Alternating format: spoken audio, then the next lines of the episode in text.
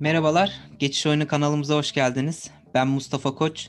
Haftanın altını çizdiğimiz konularını konuşmak üzere bu hafta Ahmet Sercan Ergün ve Barış Arıkan'la beraberiz. Sercan nasılsın abi? İyiyim Mustafa, teşekkür ederim. Sen nasılsın? Ben de iyiyim sağ olasın. Koşturmaca aynen devam ediyoruz. Giderek sanki hayat daha da yoğunlaşıyor gibi yavaş yavaş. Koronanın etkileri devam etmesine rağmen bir taraftan da koşturmaya devam ediyoruz. Barış sen nasılsın abi? İyi, normalleştik biz. Psikolojik olarak da normalleşmeye, ayak uydurmaya çalışıyoruz. Yani bir taraftan sayılar çılgın gibi artmaya devam ediyor ama bu normalleşme hızımız nasıl gidecek? Tekrar endişe verici boyutlara ulaşmaya başladı sanki olay. Ben yakın zamanda eski usule döneceğimizi düşünüyorum. Sanki geri dönülmeyecekmiş gibi e, giriş yaptık Mart ayı ile beraber ama tekrar geri dönülecek olması falan o da bana ilginç geliyor. Bilmiyorum bu ekonomik bir çıkmaz da varken nasıl olacak o işler? Yani özel sektörde gel- Sercan daha hakimdir az çok piyasalar, durumlar nasıl ama bilmiyorum bana da geri tekrar geri dönmek biraz tuhaf geliyor. Her ne kadar salgın boyutu çok kötü ilerliyorken. Ya dünyada ticaret falan her şey bir şekilde devam ediyor. Şu an lojistik anlamında bir kriz var. Ç- e, şöyle yani söyleyebilirim. Çin dünyadaki ticaretin hani belli bir yüzdesini zaten elinde tutuyor. Şimdi de e, konteynerleri topluyorlarmış. Yani bildiğin deniz ticaretinde e, Çin'e ulaşan gemilerdeki konteynerler geri dönmüyor ve o yüzden de ticaret sekteye da özellikle ihracat konusunda ihracat yapan firmalar e, mallarını gönderecek konteyner hatta tır bile bulamıyorlar. Hani konteyner geçtim gemileri falan. Yani öyle garip bir durum var. Zaten e, Amerika'da tekrar e, ba- yani başkan değiştikten sonra yapılan açıklamalar Rusya ile yine kan bıçaklı oldular. Çin'le zaten durum belli. O yüzden hani çok parlak bir durum yok. E, doların artması da maliyetleri etkileyecek. Yapılacak her türlü sektörde, her türlü işte e, dolar maliyetleri artacak ve Türkiye gibi e, dışarıdan çok fazla ham madde alan bir fir- e, ülke için e, işler zorlaşacak. Yani her gün e, ma- maliyetlerle, her gün işte yapacağınız tekliflerin revizesiyle, şusuyla busuyla uğraşıyorsunuz. E, dinamik olmayı gerektiriyor herkes için ama bir yandan da e, önünü görmek çok zor. Hem insanlar için hem şirketler için.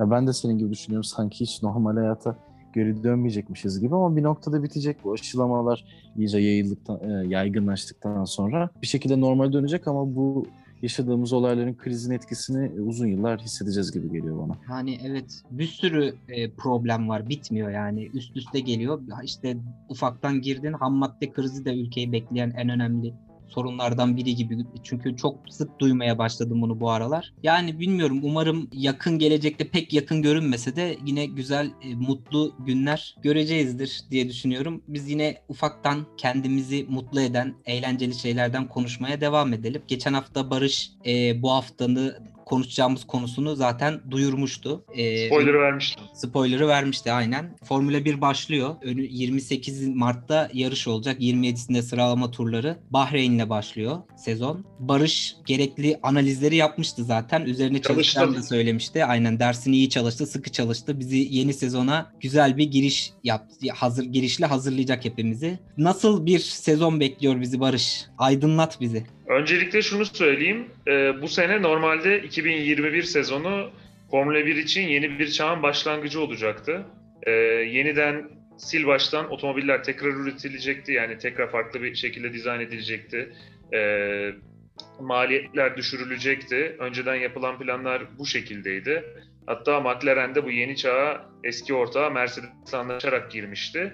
Ama geçen sene koronavirüs krizi patlayınca bunu bir sene ötelemeye karar verdi Formula 1 yönetim ve takımlar ama bütçe sınırı geldi yine. Yani şu an bu seneden itibaren bir salary cap benzeri bir uygulama olacak Formula 1'de.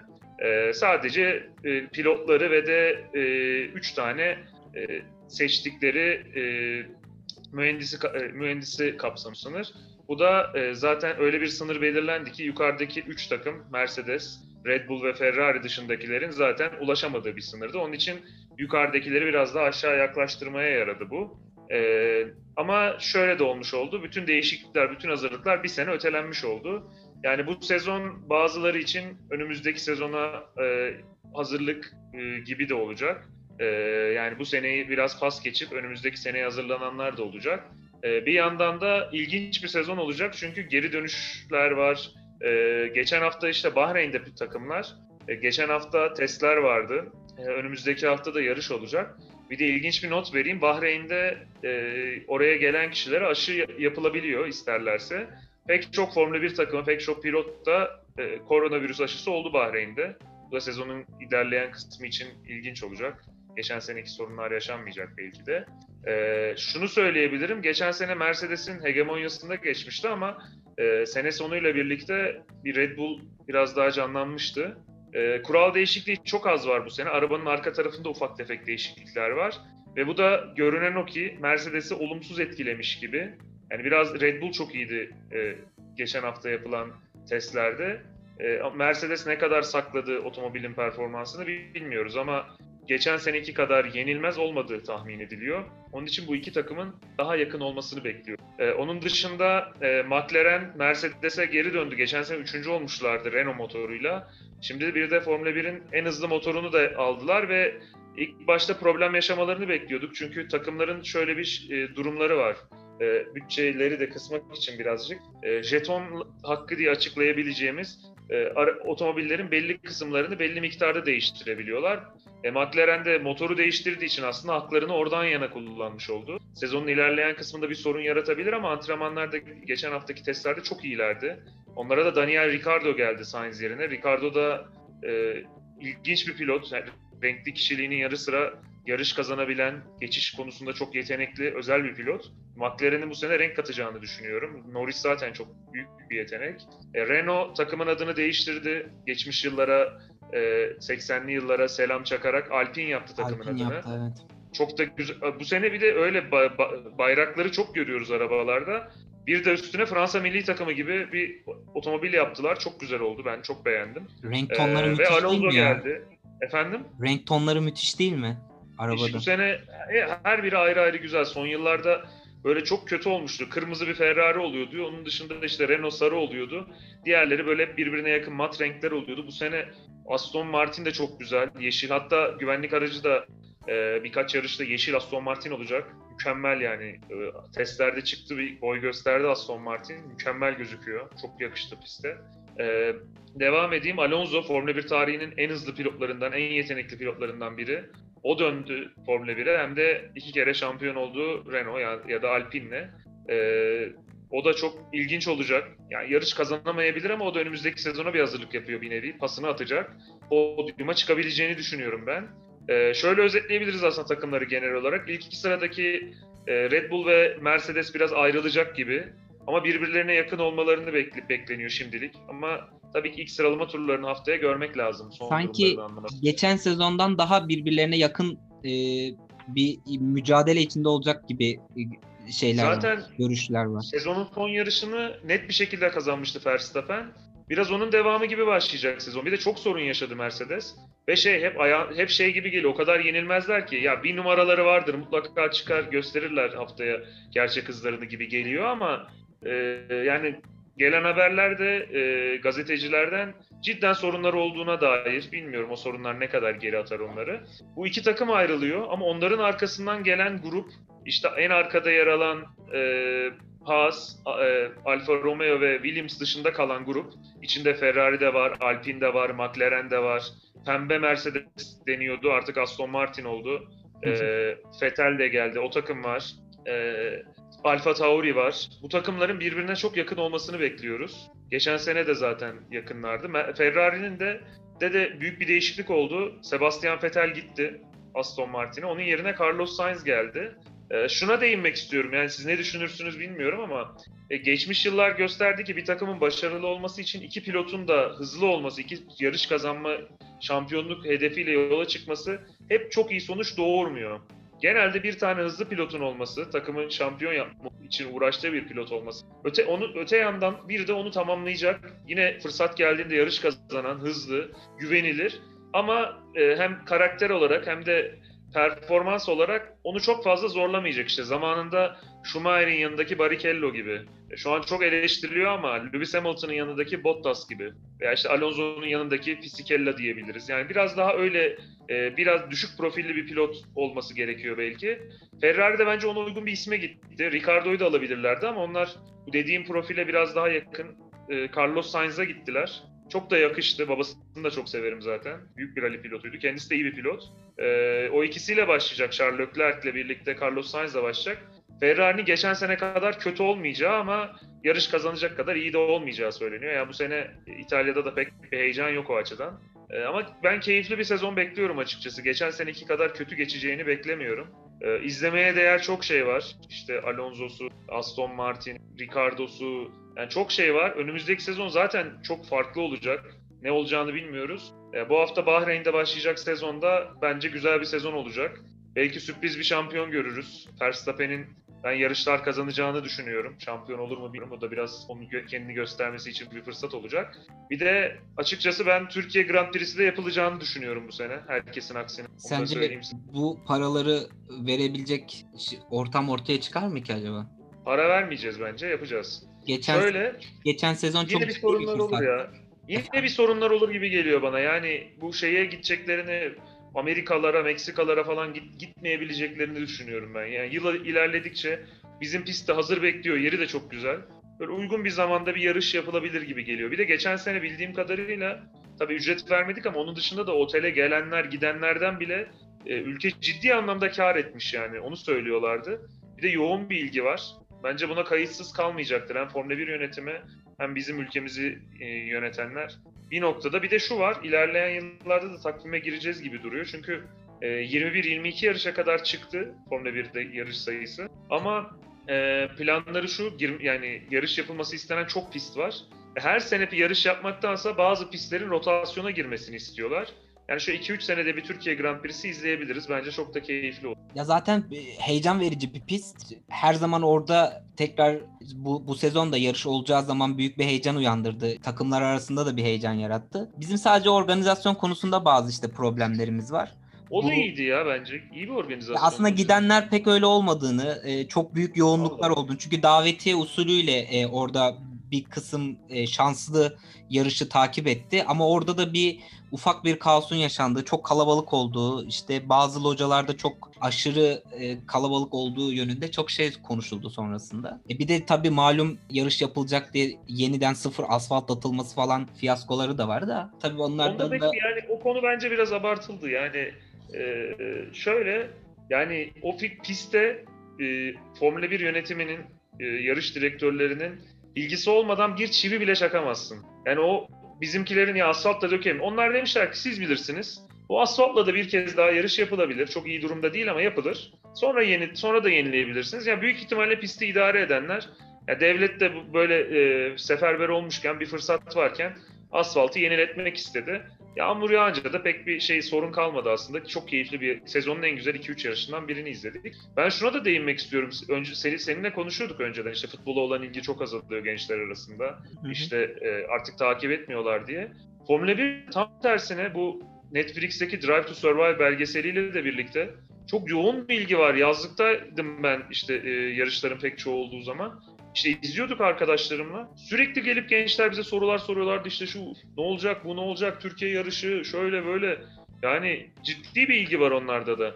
E, bir de keyif alıyorlar herhalde. Bu Amerikalılara geçtikten sonra sosyal medyayı da aktif kullanmaya başladılar. E, yani o yüzden Türkiye'de yarış yapmak her türlü iyi görünüyor. Ya Türkiye'de alternatifleri çoğaltmamız lazım. Futbol içerisinde büyük bir kaos var ve sürekli bir güvensizlik ortamı da yaratıldığı için insanlar buradan uzaklaşıyor ki yeni neslin zaten buna tahammülü yok. Geçen hafta biraz bunun üzerine konuştuk ama sürekli tekrar etmek de istemiyorum. Yani böyle devam ederse çok kan kaybedecek bence. Özellikle taraftar ve tutkulu bir futbol izleyicisi kitlesi bakımından büyük bir kan kaybedecek bence. Özellikle ülke futbolu. Hani e, Avrupa'da ya da dünyada bu iş biraz daha farklı gidiyor ama buradaki bu güvensizlik ortamı sürekli bir e, kaos ortamı e, komplo teorileri ya bununla e, sen sürekli ilgiyi orada tutamazsın. İyi yönetilen, iyi organizasyonu olan diğer spor organizasyonları tabii ki daha fazla ilgi görmeye başlayacak. E, o yüzden Bu arada da bizimki hastalık ya. Ben hani genç biri, sporla yeni ilgilenmeye başlayan birine söylesem Formula 1 izlesin, Dünya Rally Şampiyonası izlesin, NBA izlesin, e, Premier Lig izlesin. Daha iyi yani keyfini çıkarır sporun. Bizim gibi gerginliğiyle, sağ dışı şeyleriyle uğraşacağına sporun kendisinden keyif alır. Yani daha iyi, daha iyi bence o açıdan. Tabii. Yani bizim futbol futboldaki o kısır döngüden nemalananlar için kötü ama genel toplum içinde, o insanlar için, o gençlerimiz için de bence daha iyi bir şey bu. Muhakkak. Ağzına sağlık Barış. Güzel özetledin bize her şeyi. Konuşacak çok şey var ama bu aklıma gelenleri bir çırpıda saymaya çalıştım. Vallahi güzel toparladın. Tabii ki konuşacak çok şey var. Koskoca bir e, Formula 1 sezonundan bahsediyoruz. Birkaç yarış görelim otomobillerin performansını, takımların performansını. Ee, malzeme verirler mutlaka konuşuruz. Bu arada e, son 5-6 gün kaldı. Ee, sabırsızlıkla bekleyenler için de Drive to Survive'ın 3. sezonunu tavsiye ederim. Evet, baya zaten şey e, yanlış görmediysem e, şey Netflix'in Türkiye e, kategorisinde de üst sıralardaydı. Şu an bayağı ilgi görüyor ülkede de. Özellikle Gasly'nin İtalya Grand Prix'sini kazandığı bölümü ben çok keyif aldım. En iyi bölüm oydu bence. Tavsiye ederim izleyenler özellikle. Bu içerikleri içerisinde de bayağı iyi bir e, şey içerik. E, Netflix'in spor içerikleri arasında. Evet. Amazon'un spor içeriği daha iyi bence ama Netflix'in Drive to Survive'da gayet gayet iyi. Ve iki taraflı da çok büyük fayda sağladı. Yani küçük takımlar için işte Haas gibi takımlar için falan da iyi bir PR oldu. Zaten ilk sezonunda biliyorsun şey yoktu. Mercedes'le Ferrari yoktu. Sonra ilgi yoğun olunca onlar da garajlarını açmak zorunda kaldılar. Buradan e, ufaktan futbola da bir geçtik ama biraz daha geniş bahsetmek istediğimizi söylemiştik daha önceki programlarımızda da. Korona zamanı daha da bizim gözümüze batmaya başladı. Özellikle eleme turlarındaki, futboldaki eleme turlarındaki işte deplasman golü kuralının hala devam ediyor olması ve hala uzatma ve sonrasında penaltılara geçen şu an Türkiye Kupası oynanıyor mesela. Çok sıkışık bir e, sezon ilerliyor. Ama hala tek maç üzerinden oynanıyor ama e, uzatmalar ve penaltılar devam ediyor. Bu sıkışık fikstürde bile bu inat devam ediyor. Fiziksel olarak da takımlar baya baya baya hırpalanmaya başladılar. Bunu bir geniş konuşmak istiyorduk. Sercan senle başlayalım abi. Geçen bir ufak değinmiştik zaten deplasman golü özelinde bu işin hala devam ediyor olmasının saçmalık olduğunu. Çünkü zaten bütün maçlar seyircisiz oynanıyor. Hiçbir avantajın olmadığı üzerine konuşmak. Bir tekrar buradan bir girelim istersen. Ee, Mustafa 1950'lerde 60'larda değiliz diye ben girmek istiyorum. Çünkü artık e, yani uçak yolculuğu yapıyor takımlar ve 3 saatte işte Avrupa'nın bir ucundan bir ucuna gidiyorsun. Rusya'da bir deplasman oynuyorsun. 3 gün sonra işte Fransa'da Lyon diyelim ki işte CSK deplasmanına çıkıyor Moskova'da. Uçakla bir 2 saat 3 saat bir yolculuk yaptıktan sonra 2-3 gün sonra bir otelde konaklayıp deplasmanda Strasbourg'a karşı oynuyor. İşte ondan 4 gün sonra Fransa Kupası'nda bir üçüncülük takımını kendi sahasına ağırlıyor tekrar Lyon hareket edip. Yani bu kadar yolculuklar belli anlamda fiziksel olarak herkesi zorluyor. Orası kesin ama seyirci faktörünün de olmadığı ve e, zeminlerin Türkiye'yi birazcık kenarda tutarak birbirine bu kadar benzediği e, ve avantajın e, ortadan kalktığı bir ortamda deplasman golü artık e, birazcık çağ dışı kaldı e, ve ben bunu FIFA'nın UEFA'nın yani bununla alakalı e, harekete geçecek hangi mecra varsa e, birkaç yıl içinde bence müdahale edeceğini düşünüyorum. Belki bu korona da bu süreci hızlandırabilir. E, çünkü siz de sen deplasmanda 2-2 berabere kalıp işte evinde 0-0 bir maç bitirince kazanmadan rakibinle aynı sayıda gol atıyorsun ve tur atlıyorsun. E, bu adaletli bir şey değil. İlk maçta bulduğun iki gol evet avantaj rakibinin sahası. Ama artık deplasman golünün yani özellikle seyircisiz ortamda e, koronanın bu kadar yoğun yaşandığı bir dönemde ortadan kalkması gerekiyor.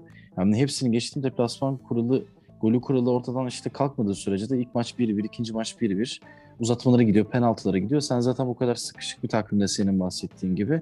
Oyuncular ekstra 30 dakika oynatıyorsun, penaltılar oynatıyorsun ve e, iş iyice çığırından e, çıkmaya başlıyor. İngiltere gibi zaten işte kupaların, federasyon kupaları, lig kupaları, at liglerde Trophy gibi işte Sunderland yakın zamanda Wembley'de e, lanetini bozdu kendi adına. Az önce belgesellerden bahsediyorduk. Sunderland Tilayda'yı da ben benim izlediğim spor belgeselleri için başka bir yere koyuyorum. Çünkü bir şehrin e, takımının yani bir takımın bir şehir için ne anlam ifade ettiğini onun e, aşçısından sokaktaki insanına kadar bizdeki Türk futbolundaki işte malzemeci de bu şampiyonlukta pay sahibi klişesini aslında bir klişe olmadığını kanıtlarcasına bir belgeseldi.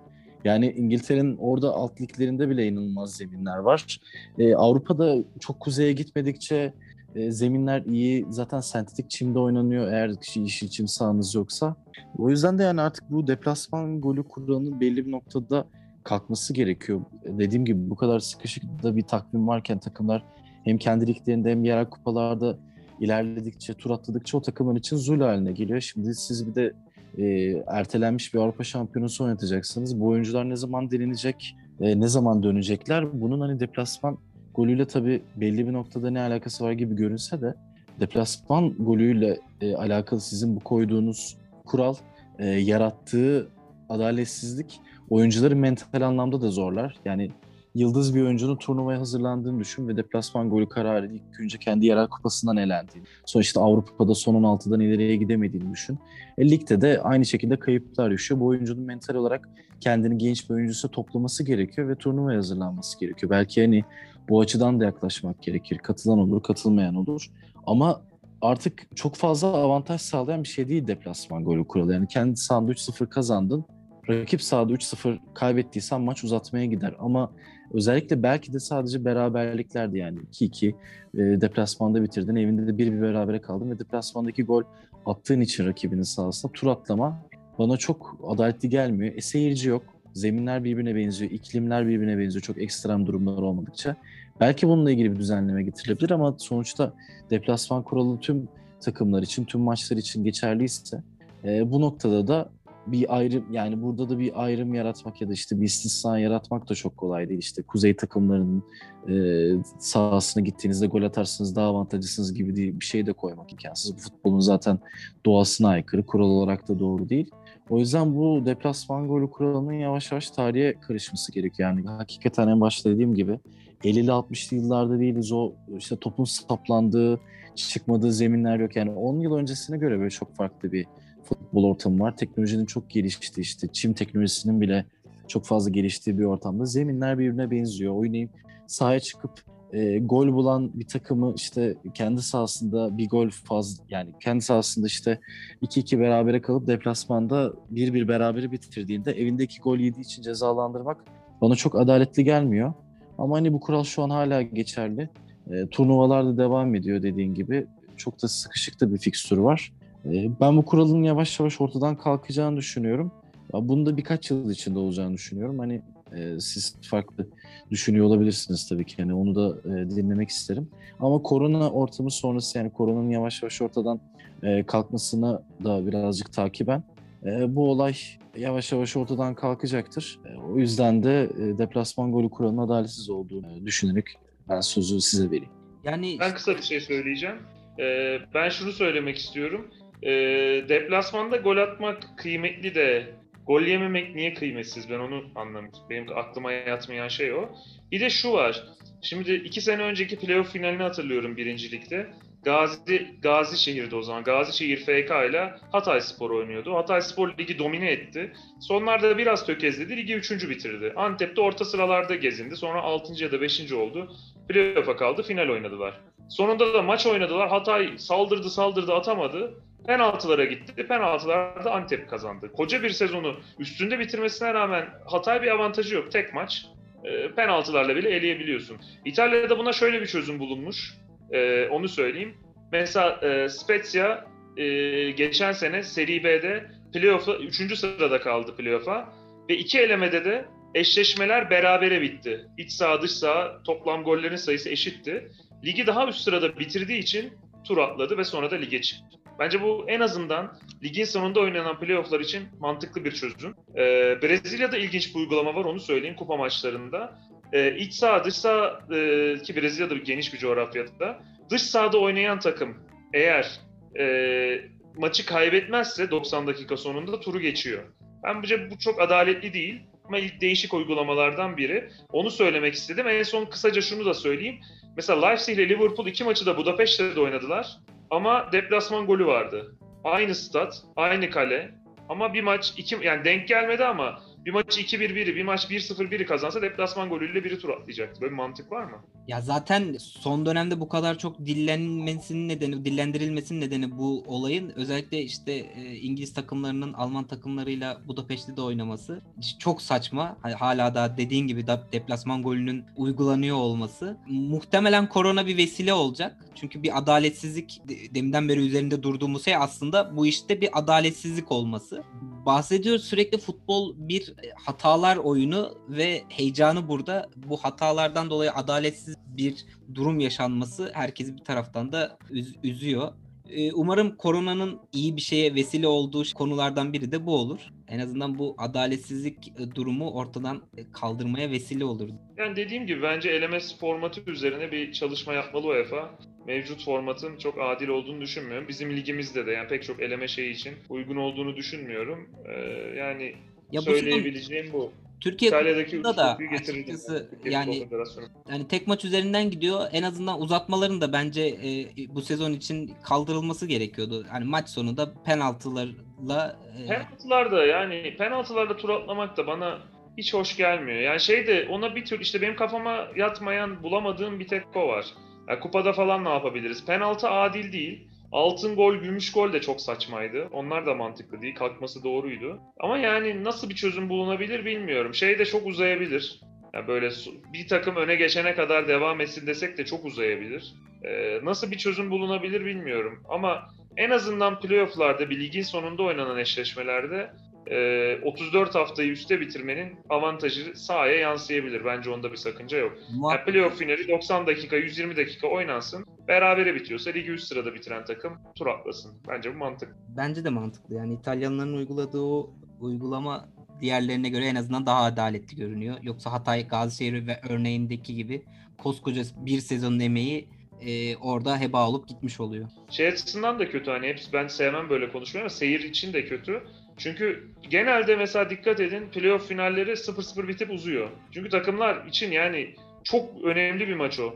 Ya o maçı bir gol yemek her şeyi bitirebileceği için e, 0-0 bitiyor genelde finaller. Ama benim dediğim gibi olsa bir takıma e, skor avantajıyla sahaya çıkmış olacak. Diğer takımın bunu tersine çevirmesi gerekecek. Bence bu e, seyir açısından da daha keyifli olur. 0-0 final deyince aklıma şey geldi. Milan Juventus finali vardı bir Şampiyonlar Ligi 2003'te miydi? Pozisyonsuz. Ya böyle bir şey olabilir mi? Koskoca maç hiçbir şey yapmamak için o kadar çaba gösterdiler ki. Uzatmalara gitti, uzatmalara aynı, penaltılara kadar. Gerçekten izlediğim herhalde en kötü finaldi ya. Şu an aklıma geldi bir. Ya benim de o maçla ilgili bir tek Shevchenko'nun penaltıdan sonra topu dikmesi aklımda ki o da Shevchenko biliyorsun ve Şampiyon Ligi finallerinde penaltı kaçırmasıyla meşhur. Onun dışında gerçekten hiçbir şey yok. Bir de güzel bir statta oynanmıştı. Neredeydi o? İngiltere'deydi galiba. Herhalde evet İngiltere'deydi. Şey dedi Old Trafford'daydı herhalde. Anfield'da ya da Old Trafford'daydı Yok evet. Anfield değildi Old Trafford abi. Olabilir. Evet eklemek istediğiniz başka bir şey var mı? Sağ ol Mustafa ağzına sağlık. Ağzınıza sağlık. Sizin de ağzınıza sağlık. Güzel bir muhabbet oldu. Hem Formula 1'i de konuşmuş olduk. Dediğin gibi Barış e, sezon başlayıp birkaç yarış geçtikten sonra tekrar bir değerlendirme yaparız Formula 1 adına. Her hafta bir arada bir konu girer zaten. Her yarış bir olay olur ya bu sene. Keyifli olur yani. Muhakkak. Evet haftanın altını çizdiğimiz konuları konuşmak üzere bu hafta Ahmet Sercan Ergün ve Barış Arkan'la birlikteydik. Önümüzdeki hafta tekrar görüşmek üzere. Bay bay. Hoşçakalın. Hoşçakalın.